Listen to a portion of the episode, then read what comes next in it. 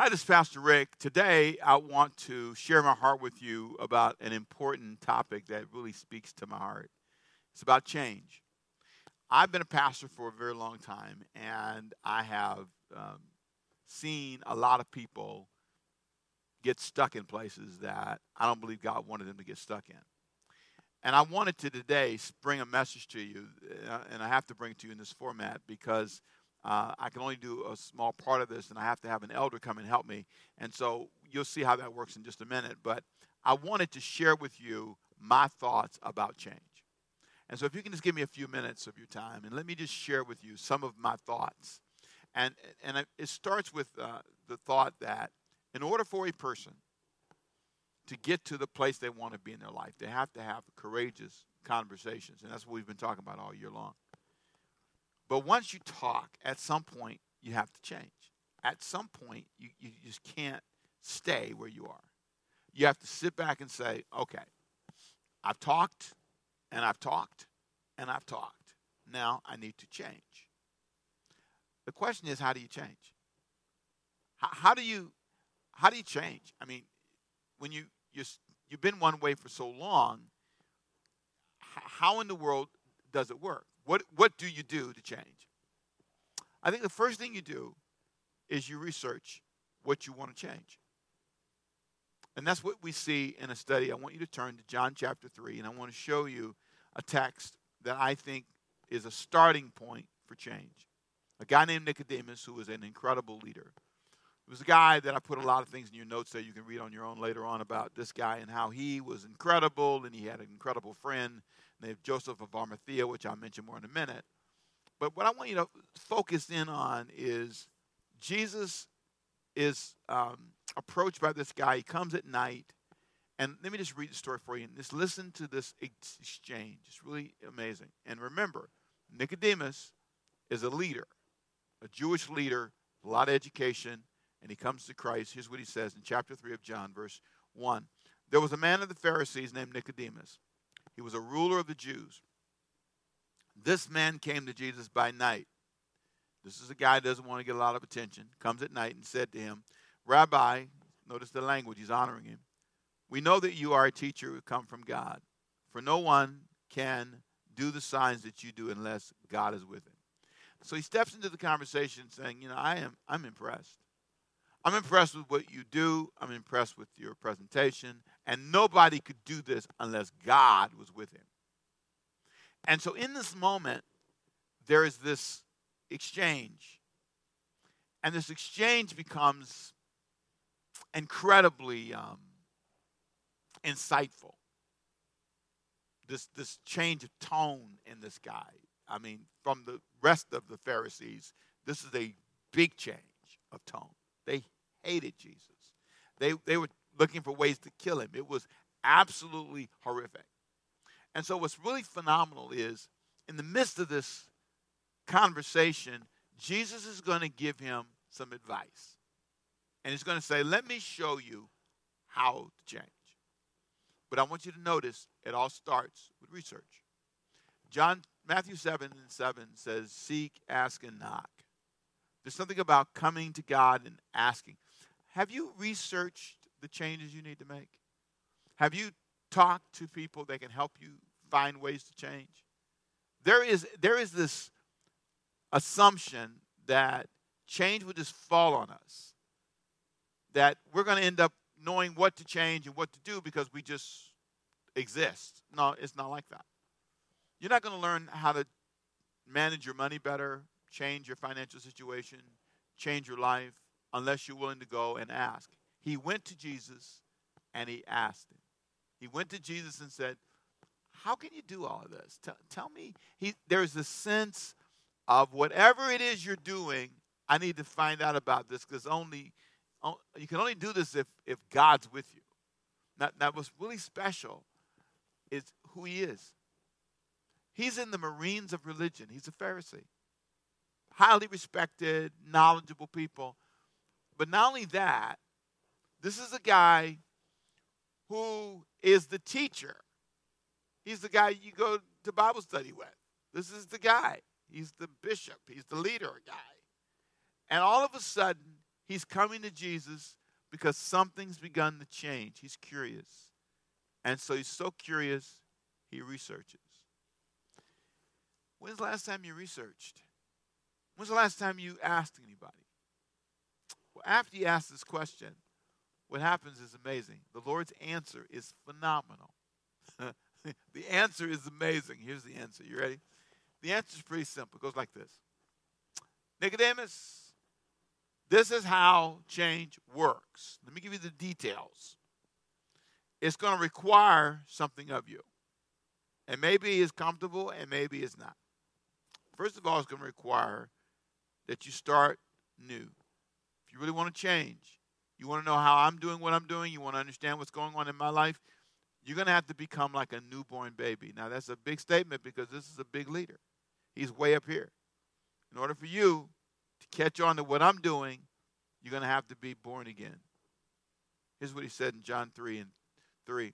Jesus answered and said to him, Most assuredly I say to you, unless one is born again, he cannot, this is important, cannot see.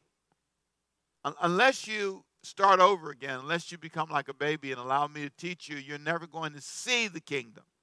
Now, this is important because the issue is you can't see unless you start over again. Now, that's a big step back for the guy who's the leader, the pastor, the bishop, the guy in charge. He comes to Jesus at night, and Jesus says, Let's start over again. You've got to change. You got to let God take you back to square one, first base. You know, for some of you in your life, that's exactly what needs to happen if you're going to change. If you're going to change, you cannot start where I'm a grown person, I know everything, I've been, I got a PhD. You got to say, Lord, I need I need to start over again. I need to go back to first base and and then when you do, I promise you the next thing will happen is you'll have questions. I love I love I love Nicodemus' response. He says, How can a man be born when he's old? Can he enter a second time into his mother's womb and be born? He, I love the fact that he's honest about where he is. In order to teach, one of the rules of teaching is you must you must start where the student is, not where you are. The student is, only knows timetables. That's where you start. If the student doesn't know doesn't know anything about decimals, you can't start there. You have to start where the student is. And so, what's really powerful is Jesus basically says, "Sir, what's your question?" And the question is, how can a man be born again? How can a man go in his womb, his mother's womb, a second time? How, is it, how, does, how does this work? This is an honest moment. He says, I'm, I, I, I don't get it. When you do research, you want to change? If you really mean it and you dig in deep enough, you're going to run into something you don't understand. You're trying to fix your marriage, you're trying to fix something in your finances. As you research, change. As you engage, you're going to run into areas where you're you don't know. And if you're a newborn baby, that's highly possible. If you're if you're new at this, it's highly possible you may not know. Now, the comeback that Jesus gives him is profound. He basically says, I'm, I'm going to read the verse in a minute, but he basically says, it's like the wind that hits you. It's, it's, it's, it's a work that God does in your life that you can't always figure out. But listen, listen to how he says it. And he, and he says it, it, there's a public side to this and there's a private side to this. There's a spiritual side. And he's, he's showing Nicodemus how change works. Here's what he says. First of all, he says, and this is in John chapter 3, verse 5. Jesus answered, Most assuredly I say to you, unless one is born of water and, and the Spirit, he cannot enter the kingdom of God. Now, automatically in the mind of, of Nicodemus, the whole idea of water would stand out. He would understand from a birth standpoint, you know, mother's breaking of the water and the baby coming. He, that's one image in his mind. The other image would be baptism, which he understood was was something that had a spiritual sense of dedication to it. The whole purification process in the temple. Um, the, the, there's clear there's a clear vision in his mind that there is something that, that you do and participate in, the water part of it, then there's something that's hidden, the spiritual part of this. And then he goes on and says this. He says in verse 6 That which is born of the flesh is flesh, and that which is born of the spirit is spirit. Do, do not marvel that I say you must be born again. The wind blows, this is important, the wind blows where it wishes, and you hear the sound of it. He says it's kind of like the wind. When change comes in your life, when the Spirit of God brings change in your life, it starts like a wind blowing in and the sound comes in. You cannot tell from where it came. You can't quite figure out all the details. So you want change in your life, but you want to know all the d- details. He says, no, no. When it comes, it comes and you don't know where it comes from or where it goes. You don't even know where it's taking you. It comes and, and it comes from the south, swings left. You don't know. All you do is feel it. And then he says, so is everyone who's born of the Spirit. When the Spirit is free to work in your life, when you allow Him to start you over again, He says, here's what's going to happen, Nicodemus. And these are all terms that Nicodemus is kind of familiar with. He's not totally clear, but he says, Nicodemus, great leader, who's, who's trying to find a way to change, who's come to me at night. It's a work of the Spirit. It's a, it's a breath of God on your life. It's that, it's that breath of God. And that's what spirit meant. He knew what the word meant. He knew what pneuma meant. He understood it. He understood it had to do with breath. It's, it's God breathing on you. Change comes when God breathes on you. But the problem is he just can't he, he can't get everyone he breathes on to change. Some of you have been in church all your life. You've been around church, Bibles, song, gospel music all your life.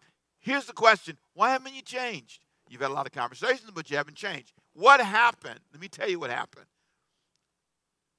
The next thing, the one thing that makes change fit hasn't happened in your life. Pastor Rick, what is that? Well, it's the one thing I can't force on you. It's the one thing I can't make you do. And it's something that only you can decide. No, not me, only you. Nicodemus was told, you got to start over and you got to start like a brand new baby, sir. And you've got to be open not to a fleshly work or to a carnal work of, uh, in your life, but a spiritual breath, a flow in your life that will come when you're open. It will come and it will hit you all of a sudden, and you'll know, I, I, I don't want to do that anymore. There's that willingness to be a, a, a young person again. Now, let me just say this, and, and I'll, I'll share this one more thing you need. In order for you to get to the place God has for you, something has to change in your life. Nicodemus ends up in a place that's amazing. So he eventually becomes this friend of a guy named Joseph of Arimathea. And I put all this in your notes and you can read through it on your own. But in this, in this powerful relationship between Joseph of Arimathea and Nicodemus, these are the guys who eventually go and get the body of Jesus. These are the guys who, in John 19, verse 38, they go and get the body of Jesus. These are the guys, these are the guys who band together and they put Jesus, after he dies, into the tomb of Joseph of Arimathea, who was a rich guy. And this, as I say more in, in your notes, you can read that I left you to, to read, but I want you to think about this. That was new for him. How does the Pharisee the people who were resistant to Jesus' message. How does, how does this guy, Nicodemus, and then his friend later on, Joseph of Arimathea, how do they end up in this place in John 19? How do they end up in verse 38 of John 19? Taking the body of Jesus, putting it in Joseph's tomb. How do they end up there? Something happened. The next thing that you need to make change happen in your life and I want you to, to listen carefully. I have an elder coming who's going to share with you what that one thing is. The one thing that makes change really stick and work. And if you don't get this, you won't change. You'll never go back to being a newborn baby. You'll never, ever be the kind of person who reaches the potential that God has for you in your life. And it's all because you're missing this one key element. I want to tell you something, my friend. It's all about you catching on to this. So, elder, come on up and share with them the one thing they need that can make all of this fit together. You must be born again. So, who changes in the real world? The answer is those who believe. You've got to believe it. John, our scripture for the, this morning, John 3 and 15 says that whoever believes in him should not perish but have eternal life. For God so loved the world, he gave his only begotten Son, that whoever believes in him should not perish but have everlasting life. That word, whoever believes, it, in another translation, it says, everyone who believes. You have to believe, number one, that he is. The scripture says, they that come to God must first believe that he is and that he is reward of them that diligently seek him. So the first thing we have to just believe that God really is there, that he really did create the world with his word. We have to believe first that he is. Then we have to believe on Jesus, his only begotten son that he sent to, the, to this uh, earth to save us from our sin. We have to believe that Jesus died and that he rose again and that he lives now forevermore. We have to believe those things in order for us to engage God, in order for us to engage that everlasting change, that change that's going to bring us to eternal life, the life, the eternal life that's going to begin the moment you believe. Amen? So, who does change touches? It touches those who believe. The change that you want, but you can't quite seem to get there. There are things in our lives that we can, there are some things we can change, and we always have to participate. We always have to make the first step. Jesus said, Behold, I stand at the door and I knock. And if any man hear me, he has to, you have to open the door. There is something that you have to do. But there's a part that God plays, that the blood of Jesus that has washed away our sins. We have to believe that his blood was given for the remission of my sin. That while I was yet in, in sin, while I was yet in the club, while I wasn't even thinking about him, that Christ died for me. This change you will experience will be a lasting change. So I, I, I, will share one of my little changes. When I, um, it was Good Friday, 1974, I said to God, I was tired of my life. You know, has anybody ever gotten tired of their life? You just live, Pastor Rick called it living in the circle. I go to work, I come home, I do the house, I do the kids, and then for me, I went to the club several nights a week just going around in a circle. And I said, there has got to be more to life than this. This just can't be it. All I'm made to do is pay bills, clean the house, and go to work. It's got to be more to life than this. I got in a place where I was so discouraged and so down low, down in a low place, that I laid down my head on my bed one night and I said, on Good Friday, 1974. Now, let me just say, I had some little habits going on. Like, I was a heavy smoker. I smoked two packs of cigarettes a day. It was so bad that I would wake up in the middle of the night and smoke. Just sit on the side of the bed and smoke. I, and I couldn't cut back. I tried, and I couldn't cut it off. I felt powerless to it once I got, I even carried an ashtray in my pocketbook. Because you know, you go some places, it wasn't a law in that you couldn't smoke in public places. So they'd just say, Well, you can't smoke in here because you don't have an ashtray. And I'd be like, I got one. no problem, problem solved. But that night, I laid down and I said, God, if letting you have my life is going to make it better, then you can have my life. I really thought I was going to die. I lay there waiting to die. I had been trained to pray.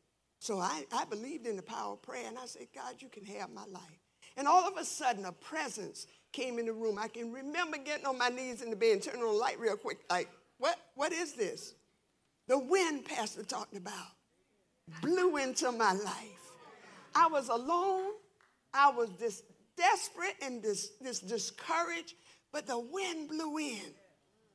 And I said, What is this? I looked around and I said these words You heard me. You came to me. So I went on to bed, slept, woke up the next morning, and I, my ride came to take me to work. When I opened the door, they said to me, What happened to you? What happened to you? There was a visible something that blew in on me. A visible change had happened. I was riding in the car. I went in my purse for something, and there was the cigarettes. I said, Do you want these? I smoked Tareyton. Y'all remember those? You'd rather fight than switch? Mm-hmm. I gave them away. Above 40 years ago, I haven't wanted one, haven't thought about it. Don't. Some change that God brings is instant. Now, not all change happens that way. Not all change happens that way. Some things you got to work on it. But for me, it was critical, obviously, being a four time cancer survivor, it was critical for me to stop then, right there. And so the wind blew in. The question now for you today is do you believe enough to change? I believed enough to change. But here's what I had to understand. Today I'm going to share with you five things that helped me change. But I had to know, I know now that the grace of God swept into my life to help me make the changes I'm going to share today. It's not on my own that I got it done, but it was because He swept in. His grace is sufficient for me. What does that mean, really? God's grace. The Bible says we're saved by faith, by grace, by grace, through faith. We are saved by grace through faith. What does that mean? That means that the power of God will, will go into you and give you grace, gives you both the desire and the ability to change. That's what God's grace does. The King James Version says he gives you both the will and the do according to his good pleasure. So it doesn't matter what you've done. It doesn't matter how bad you think it is. He said, My grace is sufficient, which means if you need more than he needs, if you need more than I needed, I needed a lot. If you need a lot, I've got a lot for you. If you need this to change, whatever the power is, the power of God, it can come in on you strong. Or if you only need a little to make the change you want to make, it can come into you a little bit. I got sufficient grace, he said, for you. Grace meets you where you are. It equips us with courage, wisdom, and the strength to change. It's God's grace that gives us everything that we need. So then it doesn't matter. Sometimes you think, well, I, you don't know all, all that I did. You don't know just how bad this is. You don't know my living situation. You don't understand. So we think we need to clean up to come to God. He said, No, come to me all you that labor in are heavy lane, it's heavy on you. It's weighing you down. The thing that you want to change, the thing that you need to change, is weighing on you. He said, Come to me. Just bring it. There's a song that said, Just as I am, without one plea, but that your blood was shed for me, and that you bid me come to thee, O Lamb of God, I come. Bring it all. Bring it all. Whatever it is, bring it all. Bring it to the altar. God said, I'm here to help you change. I got the grace. It's right here. I got sufficient grace to fix what's wrong with you. Amen? So here's where God's grace met me. In my beliefs, I had to believe just what I told you. I believed that I needed to change. I had to look at my life and say, you know what, this is not, mm, I need to change this. I need this to be fixed. I had to believe that my current position at that time was not my best life. And I also had to believe the gospel of Jesus Christ. It's foolishness to the world. Y'all know that, right? It's foolish to think that this man died and then he got up out the grave and then he went up into heaven. It's foolishness to the world, but to us, it's life. It's life and it's life everlasting. My results. I was tired of getting the same results. Living in a circle, going round and round, up and down and round and round, but still ended up in the same place. What was difficult about it for me was I knew it wasn't going to be a popular decision. I had found this new Jesus in 1974 on Good Friday. I had found this gem, this precious thing that had brought the change in my life. So I went to my, my you know, my road dogs, my ride or die crew, you know, my girls. We worked together, we partied together, we did it all together, whatever that entailed. And I told them about Jesus. And, the, and, and my friend said to me, BB,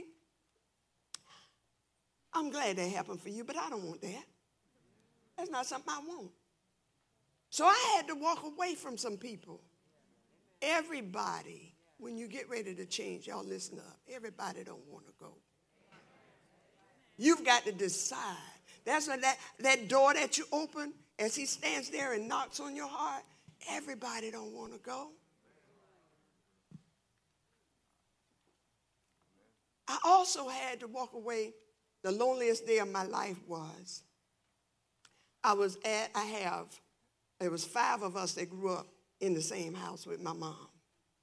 And they were getting ready for a party right over on San Antonio Drive, right over there. And they were getting ready for the party. And I helped them get, you know, cleaned up and get the food ready and, and all of that. But then, and then I kind of realized that the party couldn't start as long as I had my little sanctified self up in the house. I had, I had to leave my, my blood sisters and brothers. I had to walk out of there. And I remember, I can remember what I had on because to this moment, I still count it the loneliest day of my life. These are the people, this is my sister that I slept in the bed with all my life. You know, we shared a bed all my life. These are my brothers, and they were all there. But I had to leave because I chose a different way. I made a different kind of decision. The wind had blown on me that hadn't blown on them yet. Thank the Lord it's blown on a couple of them now, but they hadn't felt the wind. I was going down my sister's driveway and I looked up in the sky and I said, God, I'm so lonely.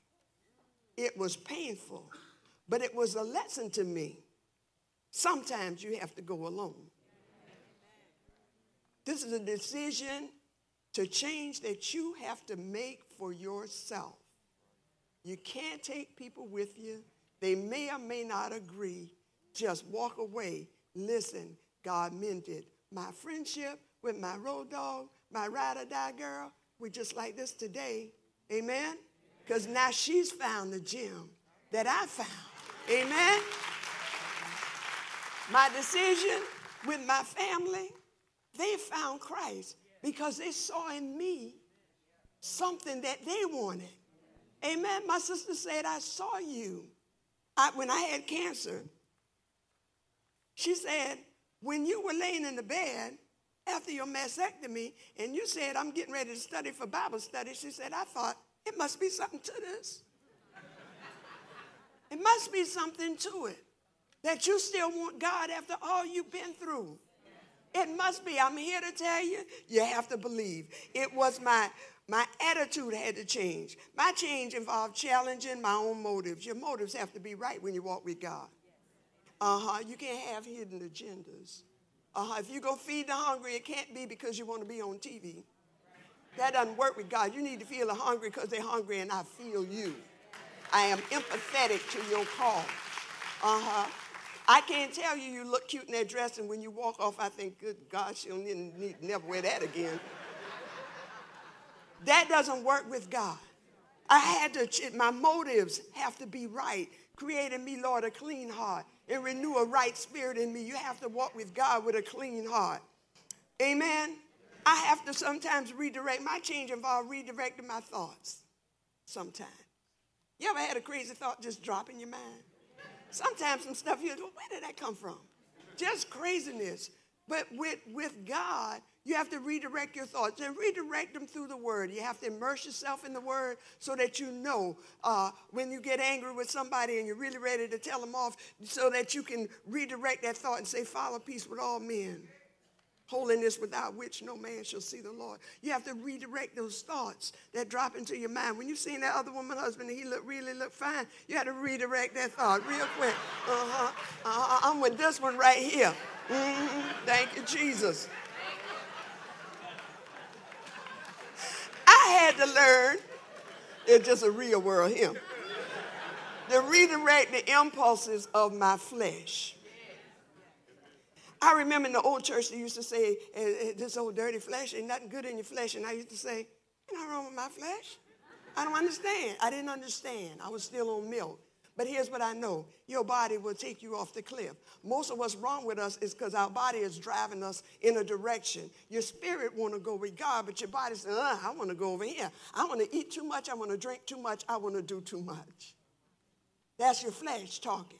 And sometimes you just have to redirect your flesh into the right uh, direction because the scripture tells us that my body is the temple of the Holy Spirit in whose temple he dwells. I need to take care of it. I need to keep my health right. I need to eat the right thing, do the right thing as much as I possibly can. And his grace is going to meet me at the point of my need.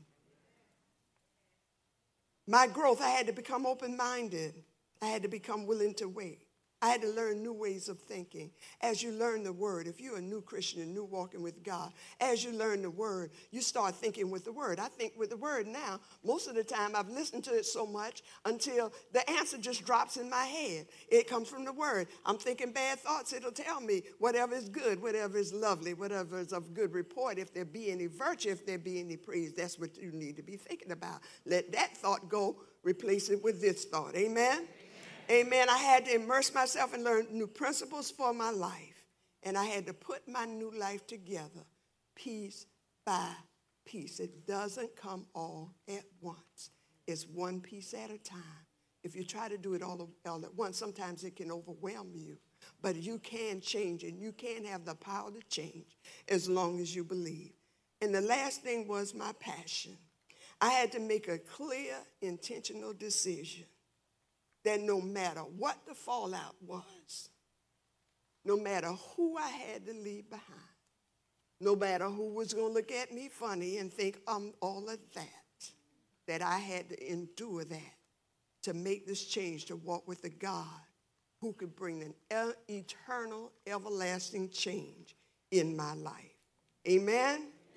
Amen. Amen. Right now, today, under the sound of my voice, if you're that one that you have not made Jesus Lord of your life, I'm here to tell you it's the best change you could ever make. He'll never leave you. He'll never forsake you. His grace is going to give you the power to make the changes. You don't have to fix it and then come. Just come. Just like you are. Just because he loves you so that he sent his son to die for your sin right now with every head bowed and every eye closed for the right of privacy. If you're in the house today and you want to accept this Jesus that I'm talking about, can I see your hand? Could you just raise it and put it? Thank you, Jesus. Thank you, Lord. Thank you, sister. I see you. Put your hand down. Thank you. I see you over there. Put your hand down. Everybody, with your heads up. Repeat with me, with my sisters. Father, I confess with my mouth and I believe in my heart that God raised Jesus from the dead. Strengthen me today where I need to be strengthened. Change me, Lord, where I need to change. I surrender all to you now. In the name of Jesus. Everybody say amen. Amen. Thank you, Lord.